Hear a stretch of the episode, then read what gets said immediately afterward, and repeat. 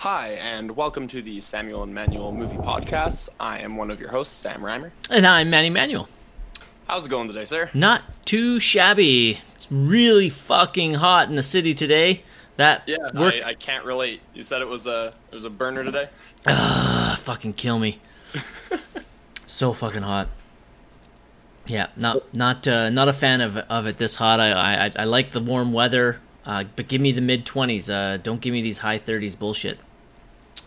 Well, luckily I did move to a city where uh, I'm currently in the mid 20s. Weather has been gorgeous here. I wouldn't know it because I stayed inside all day and had the least productive day of my entire life. But I love those days.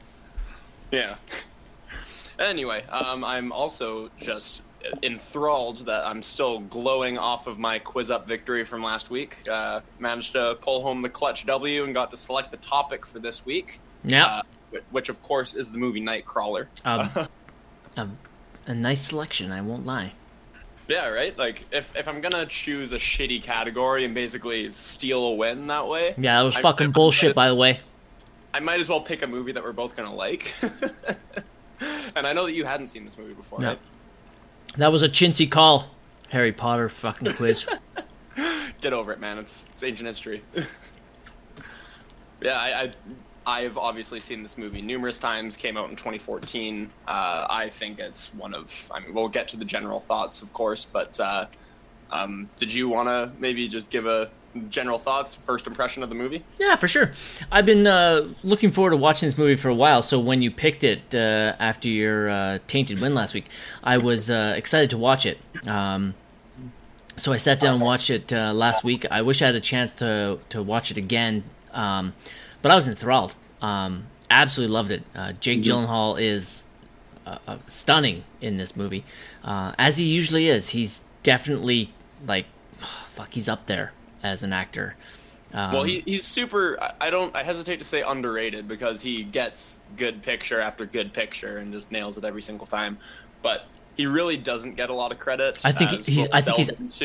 He didn't get credit for this role. he's unappreciated for what he does. Appreciated. Thank you. Yeah. Well, it it's kind of seems like that with uh, just any sort of actor under forty, doesn't it? Like it, it seems like there's this attitude in Hollywood, like you have to pay your dues first. Like Leonardo DiCaprio, for example, there was the whole thing with him not winning an Oscar after just nomination after nomination after nomination and great role after great role. He just couldn't buy a win until The Revenant. It's like you need to pay your dues first, sort of, to gain respect within the Academy. Do you give any sort of? Uh, tr- do you think there's any truth to that? Yeah, I, I do actually. I think there's a there's a lot to that. It seems especially uh, it- seems especially for the men. Uh, that's the case where it seems like the Academy is always wanting to reward younger actresses. Yeah. Um, with Not nomin- that there's any gender bias in Hollywood at Yeah, all, or know, that right? women are treated unfairly. Of course, we would never insinuate that. That would not, not in the slightest. No, um, but I do agree. I'm I'm hoping it's going to start to change now that there the academy is growing and that there's a lot more younger uh, members of the academy. Um, but yeah, I do feel a lot of the younger actors are definitely overlooked for their work. Uh, Jake Gyllenhaal, Ryan Gosling. Um, I I feel that these people are going to start to get recognized a lot more now, as they should be, because these these gentlemen are uh, are fantastic at their craft, and this performance by Gyllenhaal is just top of the charts uh, on his resume. It's it's it's it's uh, it's mesmerizing. I mean, I, I'm using this excuse, and just as I'm mentioning it, I remember the the winner of Best Actor this year was Eddie Redmayne, who now is 36 years old. So at the time of this win was probably 32. So Mhm. it, maybe it's it's that's more the exception rather than the rule, of course. But yeah, I I really wish Gyllenhaal would have gotten a nomination for this because it is a, a mammoth performance, and he very much is the star of it. It's a pretty pretty small cast. Um, just looking at the uh, the director, I remember it was a first time director, if I remember Yeah, correctly. Dan Gilroy. Yeah, um, I'm not totally sure if he's made anything since. You'd think this He has. Researched uh, in the meantime, but here Yeah, we are. he Uh, did the- Island. He was the co-writer for, hmm and then Roman J. Israel Esquire, which I don't think either of us saw, and then he has the upcoming Velvet Buzzsaw. So not a whole lot actually. No, well, he's done some stuff in the past that Yeah. he, yeah, um, but nothing good. yeah. Well, he hadn't uh, directed anything before. No, this was his directorial debut, and, and yeah, he, uh, he co-wrote uh, The Bourne Legacy, Real Steel, uh, The Fall, and honestly, looking at some of these writing credits he has, I'm kind of surprised he managed to write and direct this one because this is a brilliant movie, and a I lot agree. of are subpar at best. Like The Bourne Legacy, that's the one that doesn't even have uh, Matt Damon in it, right? That's the Jeremy Renner one. correct, which And I haven't seen. You got Real Steel, which is a, a robot fighting movie with Hugh Jackman in it that I saw in theaters as a young man. That is a fucking brutal movie. not a good movie. No, and yeah, um, Kong Skull Island, which I didn't see for obvious reasons. So- I did see. and about as good as you'd expect. It was exactly what I thought it would be. Yeah, It wasn't as bad as I anticipated. Yeah. But we're not So here to talk about Kong Skull Island. We're here to discuss Nightcrawler. Um, yeah, so I'll, I'll definitely be uh, I'll definitely be there for uh, Velvet Buzzsaw. I probably should check out uh, Roman J. Israel Esquire, but yeah, we'll we'll obviously get to that. Um, where where do you want to go from here? Why don't we start off with the plot synopsis? Beautiful. Uh, on IMDb. So, uh, when Louis Bloom, a con man desperate for work, muscles into the world of LA crime journalism, he blurs the line between observer and participant to become the star of his own story. So, this movie is essentially about uh, the evening news, and it's about uh, the culture of fear in America and how uh, there, there's this line that's repeated numerous times through this movie uh, if it bleeds, it leads basically the more violent and chaotic and fear mongering they can they can possibly be with a with a news story, the more likely it is to lead off the top of the news broadcast. And Louis Bloom is the guy who who captures all of this footage and uh, and brings it to the news stations. And he's a fucking creep. He's really uh, one of my favorite anti-heroes in recent years because in a way you sort of you root for him throughout this movie even though he's just such a despicable bastard Yeah, you You you do root for him, but you shouldn't be. yeah it's just a perfect example of like how you can get the audience to cheer for someone whom they despise uh, like louis even though he's you know a, a creep and uh, we'll get into more of the exact horrific things he does when we get into spoilers but he on on top of all of his negative qualities and in spite of all that he's for the most part pretty polite. He's hardworking. He's motivated. He's persistent. And there's a lot of qualities in him that i think people admire which is why he's an anti-hero instead of just a, an asshole. Um, but then again he also does some horrifying and despicable things that should be admired in this movie Yes. so but I- I thought it was just a, a really nice balance struck with. He's he has just enough good qualities to get the audience to root for him, but more than enough bad qualities to get you questioning. Oh my God, why do I like this guy? I agree. I agree. Uh, Jake Gyllenhaal just he really nails he really nails it. It is sad that he did not get nominated for this performance because he definitely deserves it. But like we were talking just before we started recording, I, I don't know who you'd have who you could take out of the five Best Picture nominees that year to get him in. Yeah, so the best the best of sorry to interrupt you on that, but the uh, acting nominees for that year, of course, Eddie Redmayne won. Steve Carell was nominated for Foxcatcher, Bradley Cooper for American Sniper, Benedict Cumberbatch for Imitation Game, and Michael Keaton for Birdman. Um, so I think uh, we said that the only two that neither of us had seen were Foxcatcher and American Sniper, right? Mm-hmm. the three that we that we have, I mean, those are all very very deserving performances on that. So I I don't even know what you'd take out. I can understand why he lost out to those, but definitely disappointing. So my instinct is to say goodbye to Steve Carell or Bradley Cooper, but there, having not seen it for myself. um, what about the the rest of the cast? So we had. Um, Oh, I had it in front of me right here. The the woman who plays Nina, Uh, Rene Russo, wife of the director. Right, that's right. Uh, I thought she was really good as well. Um, she was pretty convincing in her role. She there's a lot of scenes where she's sort of desperate and she's outwitted by Jake Gyllenhaal conversationally that I really liked. But I, I thought she was pretty good. I enjoyed her performance as well. Yeah, me too. I'm uh, I'm a big fan of Rene Russo. Um, I've liked her for a long time. Uh, I, I first saw her. Um, I think the first time I discovered her was Lethal Weapon three. Um, looking back, oh nope, that's not that's not correct. The first time I saw her was in Major League, um, a movie I fucking love. um, and then uh, and then she started popping up a little bit more in the early '90s um, in a lot of movies that I really really like. As I'm going through, wow, as I'm going through her filmography here, from the early '90s until almost the year 2000, I loved almost every movie that she was in. God damn.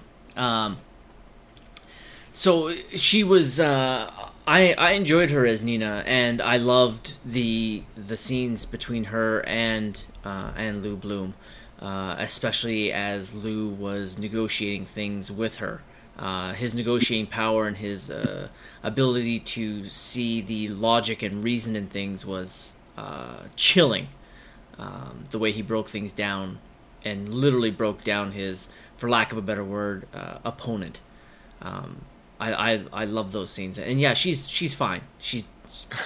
she's uh, we also have Bill Bill Paxton in this movie. It's a pretty small cast, actually. I, am seeing a lot listed off on IMDb, but for the most part, it's between uh, Jake Gyllenhaal and uh, the actress we were just talking about, who's Rene Russo.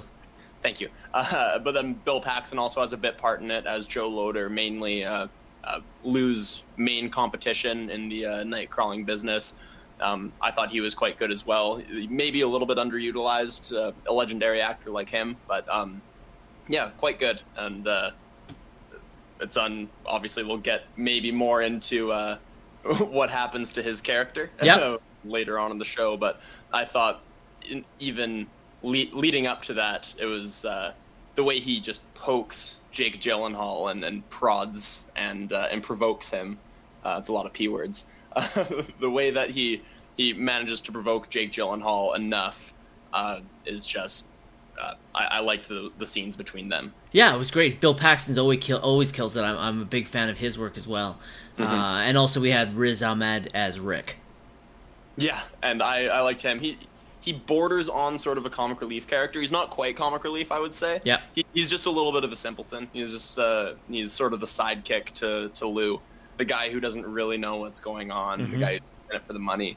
Uh, I I liked his performance. I I remember when he showed up in Rogue One. I was like, "Oh my god, it's a uh, it's it's Rick, Rick from Nightcrawler. That's crazy." Uh, he's the he's the pilot in Rogue One also. But no, he was quite good in this movie. Yep, solid. I would say that's just about all the cast that I uh, need to cover. Yeah. Uh, is there anything else you wanted to get into before we uh, touch on spoilers? No, no, good to go. Let's uh, let's spoil the shit out of this fantastic film. All right, you have been warned. Plot points are going to be revealed from this point on five, four, three, two, one, get the fuck out. All right, Nightcrawler. So, um, do you want? Are we going to do our uh, previous format, or reading through uh, yeah. Wikipedia and taking it uh, plot point by plot point? Yep. Okay. So, uh, petty thief Louis, aka uh, Lou Bloom, is caught stealing from a Los Angeles construction site by a security guard. He attacks the guard, steals his watch, and leaves with the stolen material. After selling the material at a scrapyard, Lou asks for a job, but the foreman says he does not hire thieves. While driving home, Lou sees a car crash and pulls over. Stringers, freelance photojournalists, arrive and record two police officers pulling a woman from the wreck. One of the stringers, Joe Loder, tells Lou that they sell their footage to local news stations. Inspired, Lou steals a bi- bicycle and pawns it for a camcorder and a police radio scanner. After two unsuccessful attempts at recording incidents, uh, Lou records the aftermath of a fatal carjacking and sells the footage to KWLA 6. The morning news director, Nina Romina, tells him that the station is especially interested in footage of violent incidents in affluent areas. Lou hires an assistant, Rick, a young man desperate for money, to give his footage more. Oh, excuse me, to give his to give his footage more impact. Lou begins tampering with crime scenes, and in one case, moves a body. As Lou's work gains traction, he buys better equipment and a faster car. That is quite the lengthy paragraph. Holy shit! Wow, that was a that was a big one.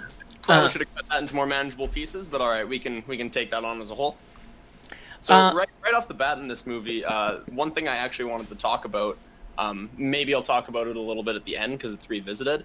I liked the introduction to this character. I really like when you first see uh, Lou Bloom. He's uh, cutting up a chain link fence and uh, trying trying to sell it uh, to a construction manager. Um, and I, I liked the altercation between him and a security guard and I especially liked the way they revisited it later in the movie, um, because this movie is really about Jake Gyllenhaal, obviously, and whether his uh, his being a psychopath is a product of his environment or if it's just uh, the way he is. So the, the question this movie is sort of asking is, you know, is this guy a product of TV news, and did the this whole system uh, force him to be the way that he is, or is he just allowed to thrive because he's a psychopath naturally? And I liked the way this opening scene tackles that because uh, he ends up mugging a security guard and taking his watch, and then at the end of the movie, as he's walking down the street,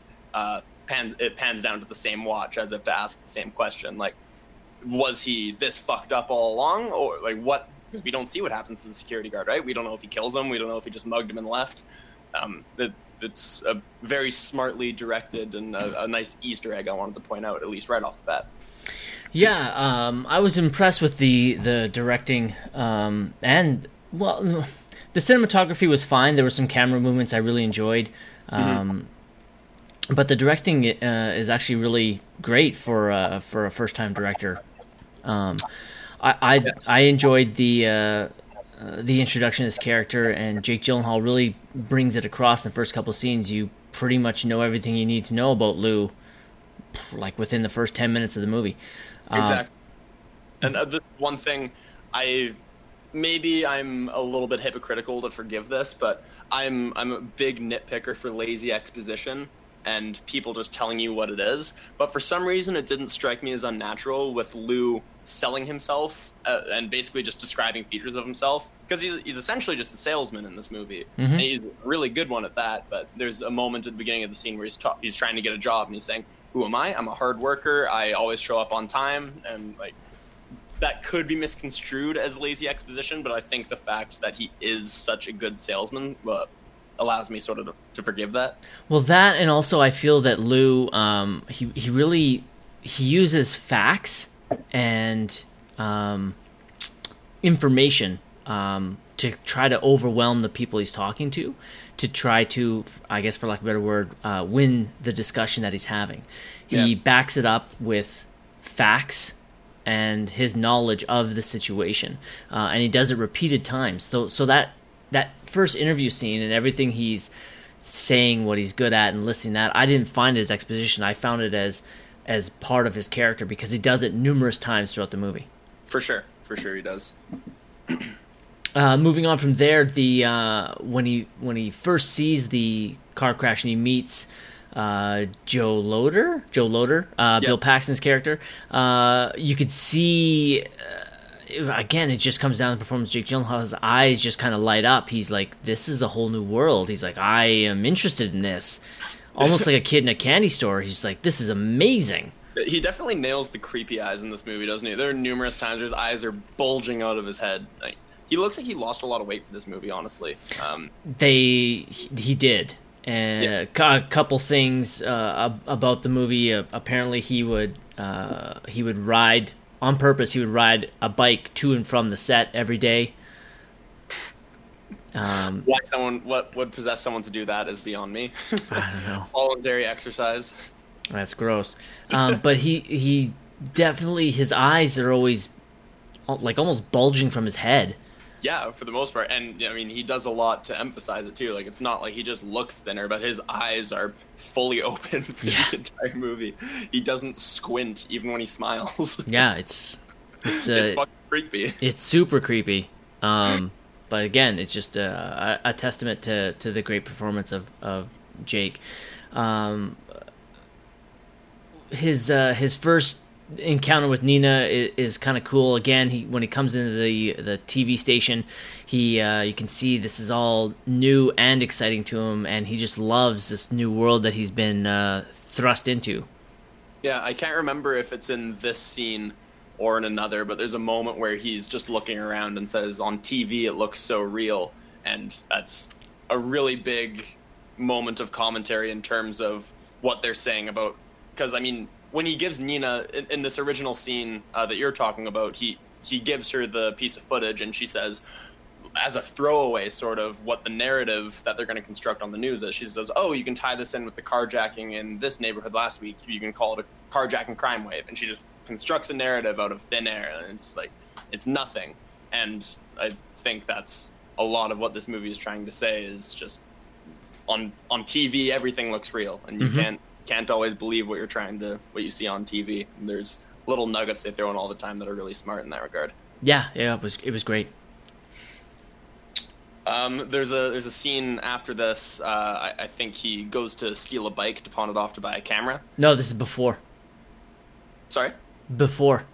Oh, he, he steals he pawn he steals the bike and pawns it to get the footage that he ends up taking. Right. Okay. Because I wanted to I wanted to touch on that just because I, I was talking about how right off the bat he's selling himself, he's trying to promote himself, and he's just a really good salesman. And it's the it's the same thing in this scene when he's talking to the pawn shop owner. He's just he's pulling facts about this bike out of his ass. He doesn't know anything about this bike, but he's saying uh, this this bike has 37 gears and micro shifters. I won the Tour de Mexico on this bike. he just and the pawn shop owner just looks so unimpressed. Like he knows that he's bullshitting. Mm-hmm. but he, he's just so persistent and he manages to eventually get what he wants as he always does. Yeah. And I I love that scene too. Um, it's after he leaves uh, that meeting with Nina. That's when he hires the assistant Rick. Right, right. and, and that's a that's a really good scene just to show how fucking fake he is right off the bat. Because up until this point, I think you can sort of get a vibe for who he is. But this is the first scene where we genuinely see him lie to people. I think. I mean, okay, he lies to the to the pawn shop owner as well, but he's very uh, well, he tells tons of lies to uh, Rick in this scene. He tells him he's the operator of a very successful business, that uh, it's not unusual for him at all to hire people on as uh, interns and then hire them on as full time employees later. And all of this, of course, is untrue. He's just trying to get Rick to work for him for free, and he ends on ends up hiring him uh, for the lucrative price of thirty dollars a night. Uh, that's what Lou does. Honestly, he, I think he senses Rick's desperation in this scene. He tells him that he graduated high school and that's about it. He took three buses to get there, and he just he needs money because he's sleeping in a garage. And Lou goes, "Oh, perfect! This guy, uh, he's desperate, and I can control him, and I can pay him as little as possible." Yep, because he's a fucking psychopath. I, I, did like the intro to uh, Rick in that scene. Like, uh, what's the the actor's name? Is Riz Ahmed? Is it? Yep. Yeah, he uh, he did a really good job. He, I like how this movie uh, sort of everybody who has a moral compass in this movie is sort of portrayed as an idiot. Riz Ahmed, uh, he always is the conscientious objector to all the terrible things that him and Lou get up to. He's always the one saying, "Hey, man, this isn't right. We shouldn't be here. We shouldn't be filming this." And of course, he's also the biggest idiot in the movie. So, like I said uh, in the non spoilers, he is sort of a uh, he's not quite a comic relief character, but he does have some pretty good lines. Yeah, he's got some he's got some good lines, and it's a it's a fun it's a fun scene, the interview scene, uh, and like Rick fails his first attempt at getting the job, and Lou just tells him, basically tells him, sell sell yourself. Like he's trying to pass along his own wisdom to Rick, and it's that noticing that Rick can be manipulated that Lou latches onto. And it's sort of funny in that regard because yeah, he encourages him to sell himself. Through the entire movie, he's giving him advice. Mm-hmm. Uh, at one point, I think he tells him uh, it's it's entirely possible. I think more highly of you than you think of yourself. Yep. And ironically, it's this uh, bettering of uh, himself that Lou's encouraging that eventually gets Rick killed. Because eventually, at the end of this movie, Rick discovers, like, I'm sick of this shit. I'm not going to put up with this anymore. I do have all this capability and this wisdom inside me that's uh, my potential is not being realized. And then he crosses Lou and he gets fucking killed. Mm-hmm. but of course, that's that's a long way away at this point. We're already in the spoiler section. I can say what I want. Oh yeah, of course. Yeah, we we warned everybody. Go fuck yourself. uh, where to go from there? Um, uh, there was a there was a line also earlier. I think I'm jumping back a little bit here. Uh, I had already talked about um, if it bleeds, it leads as sort of a, a good tagline for this movie. Another good one is Nina talking about the narrative that they're trying to construct: the urban crime creeping into the suburbs, the the monologue that she sort of gives to Lou when she's talking about what kind of stories that she wants, what she doesn't want, and she says uh, suburban household or suburban neighborhood, so white, uh, affected by urban crime, aka black. Yep. Like, this isn't me adding this commentary, by the way. This is literally her saying like white neighborhood, black criminals, and just attempting to scare people any way it's possible, and it's just a this is a very movie, and I, I really like these types of pessimistic movies, but it, a lot of times it gets very very bleak. Yeah, uh, it's it's bleak not, at times. Not obvious, but uh, but out there. mm-hmm. Yeah. Uh, all right, so we already talked about Rick. Um, I I wanted to talk about the pace of this movie a little bit actually because it does a really good job of throwing obstacles lose way. It like there are moments it's just really well paced in that Lou will have an obstacle overcome, he'll overcome it, and then another obstacle will arrive as a direct result of that. So like at the beginning of the movie, he's poor, he has very few skill sets, and nobody will hire him because of his reputation and because of his persona. And then when he does find something that he can do self-employed, problem solved. Next problem, uh, how to become good at this and to overcome Joe Loder. I just thought it's a very well paced movie in that regard. I agree, I don't know hundred if you have any percent. Thoughts on that? Yeah, yeah. It's it's a I don't know what the runtime on this movie is. Uh, Um, 117 minutes. how long? 117. Well, just under two hours. I didn't Yeah. feel I didn't even feel that was two hours long. Um, yeah, the pacing is really well done. I, I don't think there's any scenes that could really be cut. There was it, it gathered all it doled out the information you needed about every character as it went. It was was just a really well crafted film that, that moved along at a brisk pace. Not once was I ever looking at my watch or, or you know playing on my phone. It was I was gripped from start to finish. For sure. And like it's just a, a very natural progression in that regard. So like I can't remember what happens directly before, but with him uh, moving the dead body, um, I think he had had an encounter with Joe Loder before that, uh, or he, he had had some sort of adversity. I can't remember exactly how the movie's structured, but they never have him push a boundary. So like, he's doing progressively worse and worse things to succeed in this business as the movie goes on. And it's only when he's pushed that he starts moving dead bodies to get better framing or breaking into people's houses to get good footage. Like it, it's only when he's pushed and he, he has pressure applied to him like okay like this is what i need to do to be successful so i'm gonna fucking do it and that's just who he is Yep. um i think that's all that we need back there uh should we move on in Yeah. the plot Okay. Yep. so Lou coerces Nina into a date and threatens to terminate his business with her unless she has sex with him. Knowing her job depends on his footage, she reluctantly agrees. The next day, he turns down a business offer from Loder, who beats him to an important plane crash story later that night.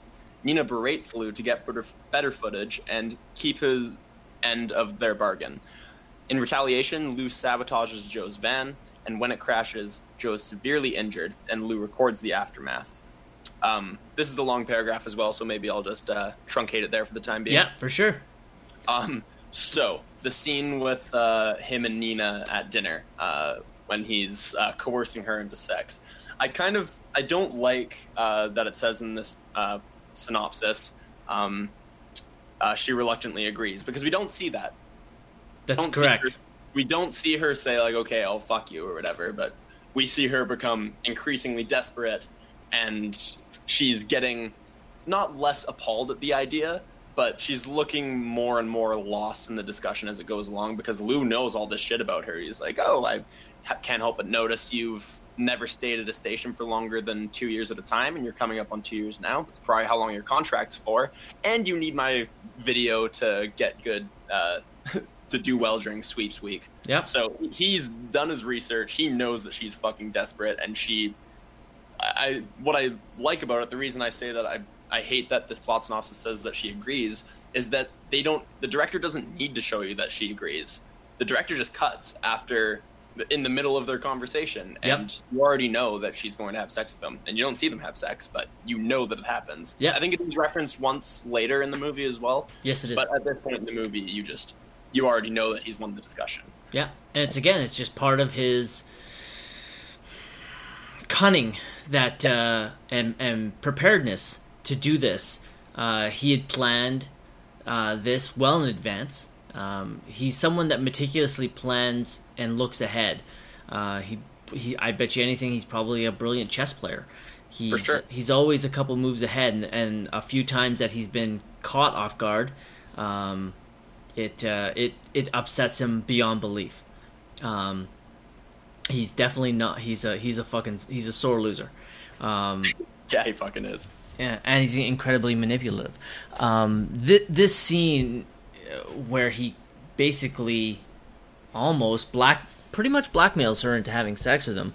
I would Um, call it blackmail. I mean, he doesn't explicitly say, you know, have sex with me or I'm not gonna sell my footage to you anymore. But I he, but he says everything but. he basically says you need my footage and and on top of that we should have sex Yeah. those two facts aside Yeah, and it's it's it's cunning and creepy as fuck to watch. It's it was a it's a fantastic scene. Um, Yeah. And again, I- I'm gonna continue to say it. it. It's just it's it's all on the back of of Gyllenhaal's performance.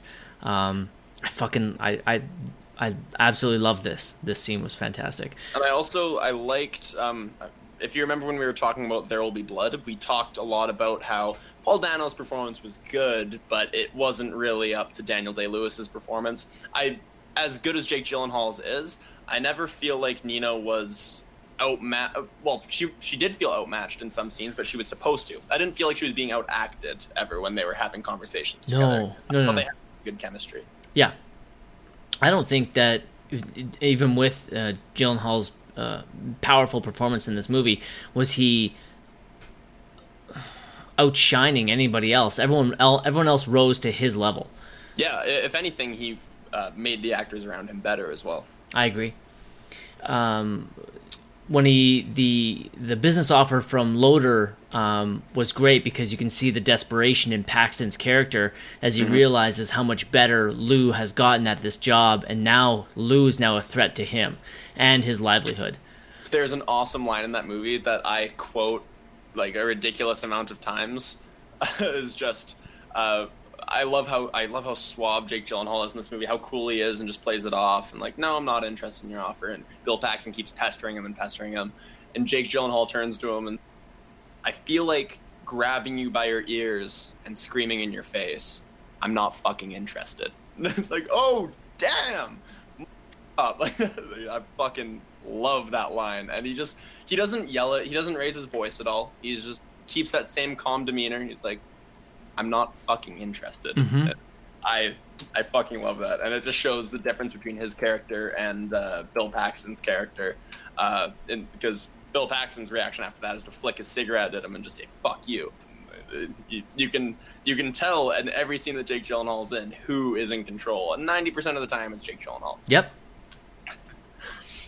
Um, so then, oh, so after he rejects his offer, there's the plane crash later that night, uh, and there's a uh, so Jake Gyllenhaal doesn't get what he wants for once in this movie. He loses to Joe Loder, um, and Nina berates him, and he's embarrassed, and Yep. uh, he goes home, and there's a tiny little scene. It's great, but it's really the only time we see Jake Gyllenhaal lose his cool in this movie. Like I said, he, he he's very much in control for a lot of it. Even if he's sort of berating Rick or berating Nina, he's always in control. This is the one time where he loses control, is where he just looks into the mirror and screams and smashes it after he uh, after he doesn't get the plane crash on tape. I fucking loved it. Yeah, it was great, and that was improvised. They didn't know he was going to do that. They what? They didn't know he was going to do that. Oh yeah, Yeah, yeah. I think he had to get 14 stitches.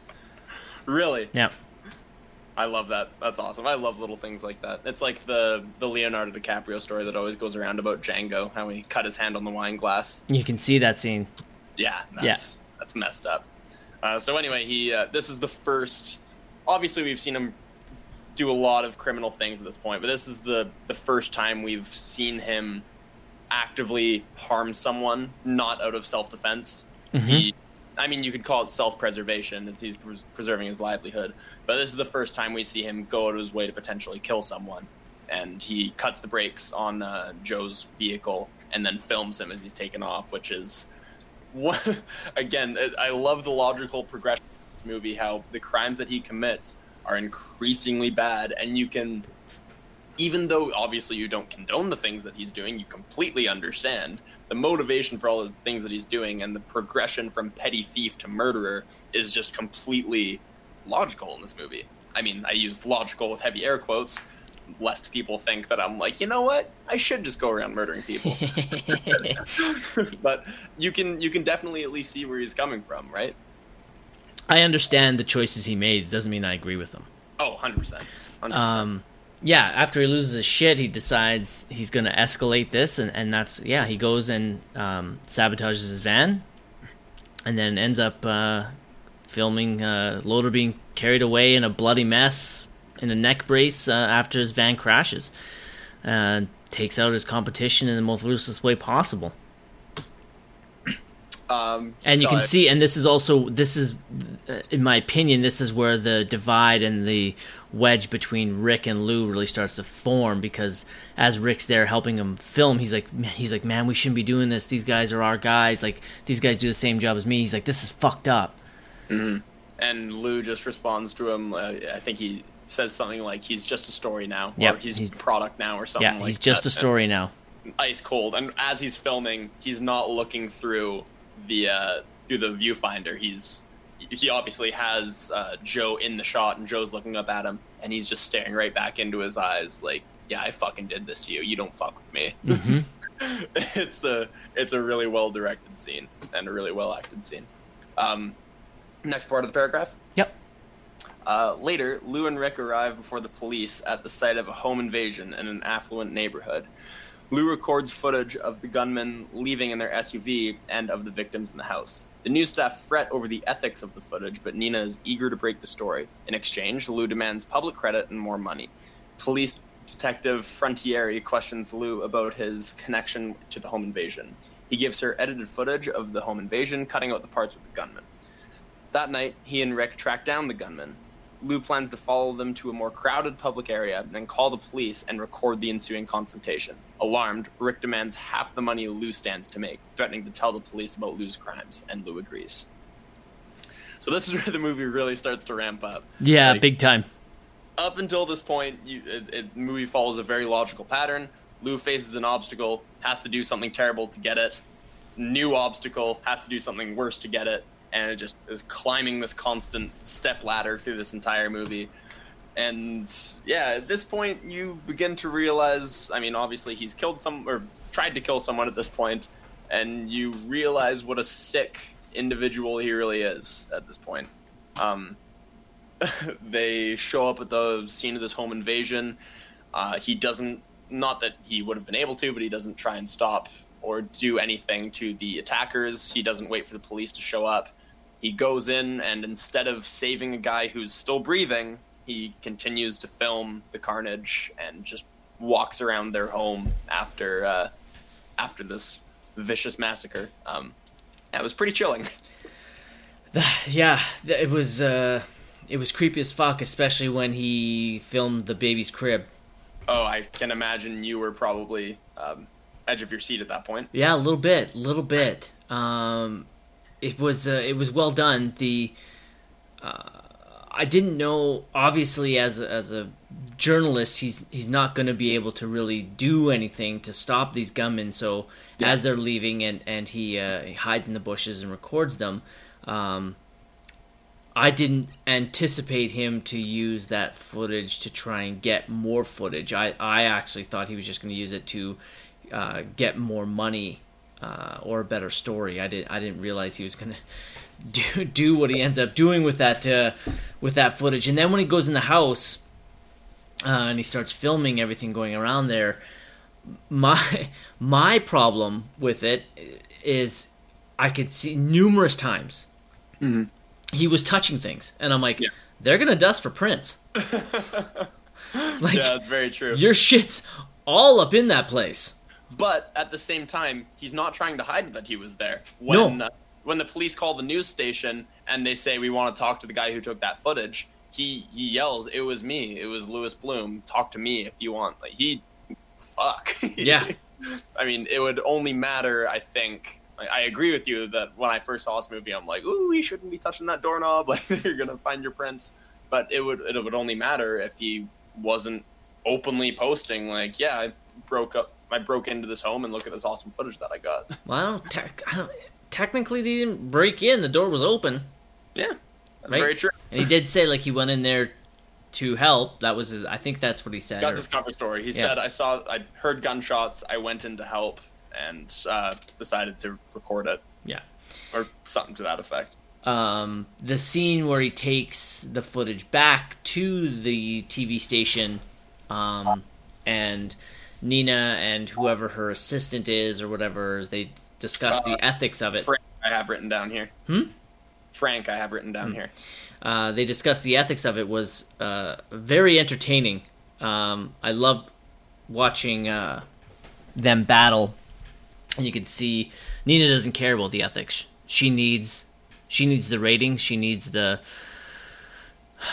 the popularity that this footage is going to bring. And when they when they show it, and you get to see the behind the scenes, the director literally feeding lines to the newscaster. Yeah. Repeat, like the newscaster says, "savage attack" at one point, and she just says, "Repeat that" in her ear. She says, "Repeat the line." It was a savage attack in a in a what you thought was a safe neighborhood, and it's just, it's all constructed. It's all it, pay no attention to the man behind the curtain. It's mm-hmm. all, it's all just an illusion. But it's I, I loved how they showed that scene. That ties into what I was saying earlier. This movie really is a lot about the news and the media and about how you can't believe everything you want because there's always there's always an angle, there's always a narrative, and you you there's no such thing. This is a very it's sort of funny that this movie came out in 2014 because obviously living in 2018 we live in the age of fake news we live in the age of attacks on the media uh, on a regular basis from some world leaders, no names mentioned. um, but this movie almost, I don't want to say lays the groundwork for that, but it, it, does a little bit. It's very distrustful of the media and just is uh, very, very conscious of the fact that everything is everything is illusory when it comes to the media. Yeah, yeah, it's uh, it, it's a it, again just another another great scene, and you can see Lou in the background just eating it all up. Um, he gets his wish. Um, they mention him on air, uh, him and his company, um, and then um, his. Uh, yeah, that, that's where the uh, the police come and talk to him at his home and he gives them the edited version, which again didn't show the the gunman. Um, which uh, at this point I was like, I was really confused. Actually, it was when he went to the TV station. He didn't give them the footage of the gunman because right. I thought that would have been like a sensational way to reveal who the killers were. Um, and when he didn't give it to them, I was like, I'm like, what's he doing? Like, what's what could possibly be his motivation?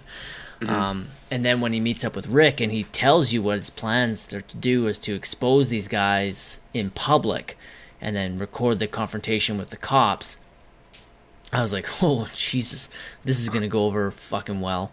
Um, and then as Rick realizes that this is more dangerous and starts to negotiate for a better wage, um, I, I again, it, it's it's these scenes where Lou's negotiating or arguing or having a discussion with other people um, that are some of my favorite moments. And again, he just uses logic and facts uh, to back up his side of the argument, which, when you have those on your side, are hard to argue against. Um, and, and, this is one of the things I'm talking about with him being such a great anti-hero is that he we've already seen him attempt to murder people. We've seen him uh, neglect to save people. He's interfered with crime scenes. He's stolen stuff. He's beaten people up. He's uh, taken advantage of Nina and Rick and everyone else close to him.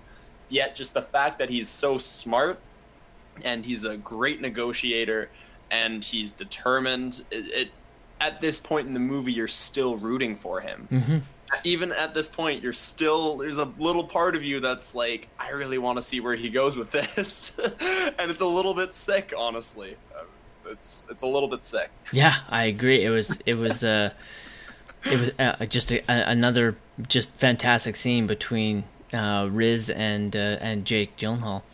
Um, when they, uh, I, I guess we're well, we're kind of caught up, so we can move on to the next part. Yeah, for sure. Um, when the gunmen stop at a restaurant, Lou phones the police. They arrive and exchange gunfire. One suspect is killed, while the other manages to escape in his SUV. The police give chase, with Lou and Rick tailing and recording. After the gunman's SUV crashes, Lou urges Rick to film the gunman, claiming he's dead. The wounded gunman shoots Rick through the glass and tries to escape but is shot by police. As Rick lays dying, Lou films him and tells him that he cannot work with someone who has leverage over him. Nina is awed by the chase footage and expresses her devotion to Lou. The news team discovers that the home invasion was actually a drug deal gone wrong. Nina refuses to report this information to maximize the story's impact. Police try to confiscate the footage for evidence, but Nisa de- or, excuse me, Nina defends her right to withhold it. Interrogated by Frontieri, Lou fabricates a story about the men in the SUV following him. Frontieri suspects he is lying, but cannot prove it. Lou a team of interns and buys new vans to expand his business. The end. so, uh, back at uh, back at the beginning of the chase sequence, um, we had already talked a little bit how Rick was starting to gain a little bit of leverage over Lou. Uh, he, um, or at least he was gaining a little bit more confidence in himself. Um, and yeah, you can sort of pinpoint the moment almost where Lou decides this guy has to go. I think it's right before the altercation with the police when uh, Lou, Lou gives his little monologue, like because I think Rick says something to the effect of like, uh, "You really need to learn how to understand people." And Lou says, "What if the problem is, isn't that I don't understand people, but that I don't like them?" Mhm. And he threatens, he threatens to beat the shit out of him, basically. and I, I thought that was a really good scene. And I think at that point, Lou's thinking to himself, "If I can get this guy caught in the crossfire tonight, I have to do it." If Yeah, can- totally. If I can put my partner in harm's way tonight, I have to do it. Yeah, the uh, yeah, um, ah, just so chilling. Yeah, Um, the the it was fun. I, I I really liked how they. Well, one one of the little trivia things about about the movie, um, Jake Gyllenhaal's in every scene. This whole movie is about about Jake and from his perspective. So one of the great things that this movie does is it continues to show it from his perspective because the confrontation inside the restaurant is only told from outside the restaurant. A Yeah. lot of other movies um, would take you inside the restaurant and you'd feel that tension build up, but being on the outside from you're watching it from uh, Rick and from Lou's perspective, um, it's still a tense scene, and you're wondering like, did the cops say anything? Like what what who said what now? How did how did it start from there? Um, and I, I like that. It, it was great. It, it was a great choice. Um, and then the uh, one, another little piece of trivia is that all the scenes with uh, with Jake driving and all the driving scenes, Jake did his own driving in this movie. Oh, nice. Yeah. That's good. Um, I was going to say it was a very well directed car chase, and generally speaking, when you have actors who do their own driving, that's a, a big reason how you can get really continuous uh, shots and really long takes, and you have a very good uh, understanding of the environment, which is really important in car chases. Nothing pisses me off more that, than when a car chase is super choppily edited. oh, and- Michael Bay. yeah, exactly. exactly like that. So this is a really, really well uh, executed car chase. Um, but even before that, as you were saying with the altercation in the diner, I liked how they built the tension. I completely agree with you. To do it without dialogue, just just the conversation between uh, Jake Gyllenhaal and Riz Ahmed is the only dialogue in the scene. But as far as the altercation in the diner itself, we're totally removed from it. But they still managed to ratchet up the tension. There's a moment where the cops walk in and the two perps totally tense up. Um, there's a moment where one reaches for a gun, and it's it's really in the short period of time that it takes place. I, I liked the tension and the way that it was ratcheted up in that scene. Yeah, it's great. Um, the car chase scene was, was done really well as well. Um, it wasn't over the top Hollywood car chase scene. It was it was much more realistic. Um, I think we saw one cop car flip, or we saw a couple of couple of cars flip anyway. uh, one, f- yeah, the, the the the cop car flipped and, and so did the SUV, and that's it. Yeah, that's right. That's right. So yeah, pretty realistic car chase, honestly. Yep. Um, and then when Jake gets out of the car to film the gunman, and he, he I don't think they show him until Rick comes. A couple couple of frames or, or something Yeah. like that. Um, but you can tell already right here. You're like, don't do it, Rick. Don't don't do it. don't do it. and you can tell even more from where Jake sets himself up for the next shot. Yeah. Um, behind some, a little bit of cover uh, of of one of the overturned vehicles, and then Rick comes in to, to shoot the, the the supposedly dead gunman, and then gets three in the chest. Yeah. Uh, and yeah, I was uh, I was pretty surprised by this. And this is this is a really good death scene actually. This is a really well acted death scene by Riz Ahmed and a really well written one. Like just him, his last words are just gripping Jake Gyllenhaal's collar of his shirt and telling him, "You're fucking crazy, man. You're fucking crazy." I loved it. It was so good, and I, I was totally shocked the first time I watched this movie by this death, and it is a great culmination for the for the climax of the movie. Yeah, uh, it's awesome. Uh, it- again, it's just a, a- it's just a, an absolutely great film that, that was that was done almost to perfection. Um, he takes the footage over to uh, the the station. Nina's obviously in awe of what she sees, as would everybody, because this, the footage he gets is unreal.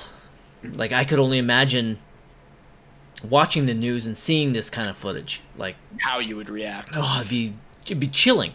Yeah, Um, and then we're in the in the police interrogation, I guess. oh, and again, this is where his cunning mind gets him out of trouble. And even though the cop knows that he's lying, you got to prove it. he keeps the facade and he again he loses his cool very few times in this movie and the police interrogation at the end he's calm he knows they have nothing he knows he's outsmarted them and he knows he's going to get away with it and he just walks out of the station a free man and it's pretty pretty chilling um, and this is where i was talking about at the beginning where it pans back down one of the final shots of the movie uh, it's the last i don't know 60 seconds or so uh, of the movie, they show his watch again, the one that he stole from the security guard of the movie. And I took that as the director sort of asking the question with all the ramping up of him getting more intense and more intense in the illegal things that he's doing. Was he already a shitty person at the beginning of the movie? Or was he already a shitty enough person at the beginning of the movie? Or did this world that he found himself in just allow him to thrive and sort of mold him into the psychopath that he became? Nah, he was already a psychopath. this just allowed him to profit from his psychopathy, yeah. his psychosis, is something is uh, psychopathy. whatever. If that's the right word, I'm going to sound like a genius. Um, it's it's Let us know what the correct word we're looking for is. yeah, um, yeah. It's it's it's just a great it's it's a great movie. Again, led by Jake Gyllenhaal's performance. I, I I'm again especially looking at Dan Gilroy's previous credits. I don't know where he pulled it out of his ass to put on such a great film. Yeah, this is. It's definitely an outlier looking at his filmography uh, right now, but I'll I'll definitely give him a chance. I know Roman J. Israel Esquire got great reviews. Um, I didn't get a chance to see it, unfortunately, um, and uh, I'll definitely be seeing his next one, which I don't have the name. Velvet of. Buzzsaw. Yeah, something like that. yeah, I don't have it in front of me right now, but uh, yeah, I this is one of my favorite movies of the last I don't know five or so years, maybe longer. Um, I think it's brilliant, start to finish. I think it's a smart movie with a lot to say and a lot to think about, helmed with a brilliant performance by Jake Gyllenhaal. Um, and uh, your your thoughts as well. Yeah, uh, like I said, I- I've been waiting. I don't know what made me wait so long to watch this movie. I, the reviews on it are fantastic, which we didn't get to. I think it had a 79 Metascore. Um, it was it, it did get nominated for Best Original Screenplay. It had everything that I was looking for in a movie. I just don't know why I never got around to to watching it, which is funny because I've owned it on Blu-ray since it came out on Blu-ray. I just never plugged it in to watch. Um, I'm so glad that you chose this movie. Uh, I loved it from start to finish. Um, yeah, again, it's it's mostly carried on the back of, of Jake Gyllenhaal's performance, um, and I I love the way that he plays Lou Bloom. If you played him as like a like a almost like a, a, a maniac or something like that, somebody over the top, say like Nicolas Cage playing this this role. Um, this movie would have been fucking bullshit. Um, to, to, be fair, I would love to see the Nicolas Cage version of this movie. oh, it'd be entertaining as hell, but it wouldn't. It would make a, a, way worse film. Um, it's uh, it's the chilling, again, the cold and calculating and cunningness of, of Lou Bloom that that uh, I, that really drew me in. Um, I, I, can't say enough about Jake Gyllenhaal's performance in this movie, uh, but but Jake, someone whose filmography I pretty much love. Um, he obviously has some movies I don't like, but uh, when he's working, you and, I are, you and I are both big fans of the movie Prisoners. Oh, fuck yes! I'm, I'm um, looking on uh, the critical response right now. It, it's kind of funny because uh, 95 on Rotten Tomatoes, which I know you're a huge fan of, but 76 on Metacritic. That's much lower than I would have expected, actually. I can see why. Like the the movie, the movie's the movie's good, but like. Mm-hmm. Th- this would never, in my this never, in my opinion, would be something that would be up for Best Picture. It's just, it's just missing, it's just missing something. Yeah, yeah, but this was je ne sais quoi. Almost any other year, Gyllenhaal's getting a Best Actor nomination for this, but as we mentioned before, this year was just fucking stacked. And they uh, already nominated one guy under forty. Yeah, right. Can't have two. they met their quota. Can't have two. Um, it's uh, it, yeah, it's it's definitely worth checking out for those that don't know. It actually is on Netflix right now, so I I, I, implore you to please check this movie out. Um, you won't be disappointed if you're looking for something really good to watch. Yeah, um, there's Manny and I have been choosing Netflix movies for ourselves. I think both of the ones that we've talked about over the last couple of weeks are both available on Netflix, and maybe that's something we should continue to do if uh, it allows our listeners, all three of them, to uh, to find the movies more easily. But yeah, uh, both uh, Leon the Professional and Nightcrawler are available on Netflix. I would highly recommend this one over the other, but that is just one man's opinion. so giving me fake uh, shocked expression right now. so continuing with our uh, our uh, as per usual, what would you give uh, Nightcrawler out of five? You know what? Um, I have to give it a five. Wow! It, I fucking adore this movie. I really, really do. It's one of my favorites over the last several years, and I there's not one thing I would change about it. Honestly, there's not. I can't think of anything I would change about it. Uh, five. Yeah. Mother fucking the first five. five. God damn. Five. You disagree? I take it. Yeah, I can't give it a five. Ah, uh, Nightcrawler. Nightcrawler gets a four. You think it's four? Oh yeah, it's it's a fantastic movie. Again, With the reaction, I thought you were going to give it a three. No, no, I, I just fucking around. Uh, this uh, not it's not a five in my opinion. No, okay. Uh, but that's just that's, that's just my opinion. Who the fuck gives a shit what I think? Yeah. Apparently, five other people. Is that where we're at for listeners per week? I don't know. I should I should double check. I think we're I think we hold steady at about six. Woo! I know, right? what? A lot more. um, so yeah, I give it a four. It's a great movie, and then like I said, if you haven't seen it, it's on Netflix. Check it out. You won't be disappointed. Um, I think that's uh, I think that's all I have to say about it. I... That's all I have to say. Uh, do you want to do the uh, the self promo stuff? oh, like uh, yeah, please like remember people to like and subscribe. yeah, please remember to rate, review, and subscribe to us on iTunes. If you give us some more uh, ratings, uh, more people can uh, that'll help us find our podcast, so we can uh, bump up from six to maybe even eight listeners. Be mm, nice yeah. to hit double digits. a couple more. a little ambitious though. Eight, uh, eight sounds like a lot. I know, right? um, yeah, please remember to rate, review, tune, and subscribe to us on iTunes. Uh, also, you can uh, like us and follow us on Facebook. Um, if you uh, have any questions or comments, please, you can contact us at sammanymoviepodcast at gmail.com. We'd love to hear from you. Uh, I love the feedback and, uh, and critiques I get uh, from those of you that do reach out. Um, I think that's about it for a little promotion for us. Um, we're actually not sure what we're going to be doing next week yet. We surprise have, episode. Yeah, it's gonna be surprise episode. We're not. Uh, we're still kind of trying to decide what we're uh, what we're gonna be doing. Um, so uh, I guess until uh, until next week uh, for the Samuel Manuel Movie Podcast, I'm Manny Manuel, and I'm Sam Reimer. Adios.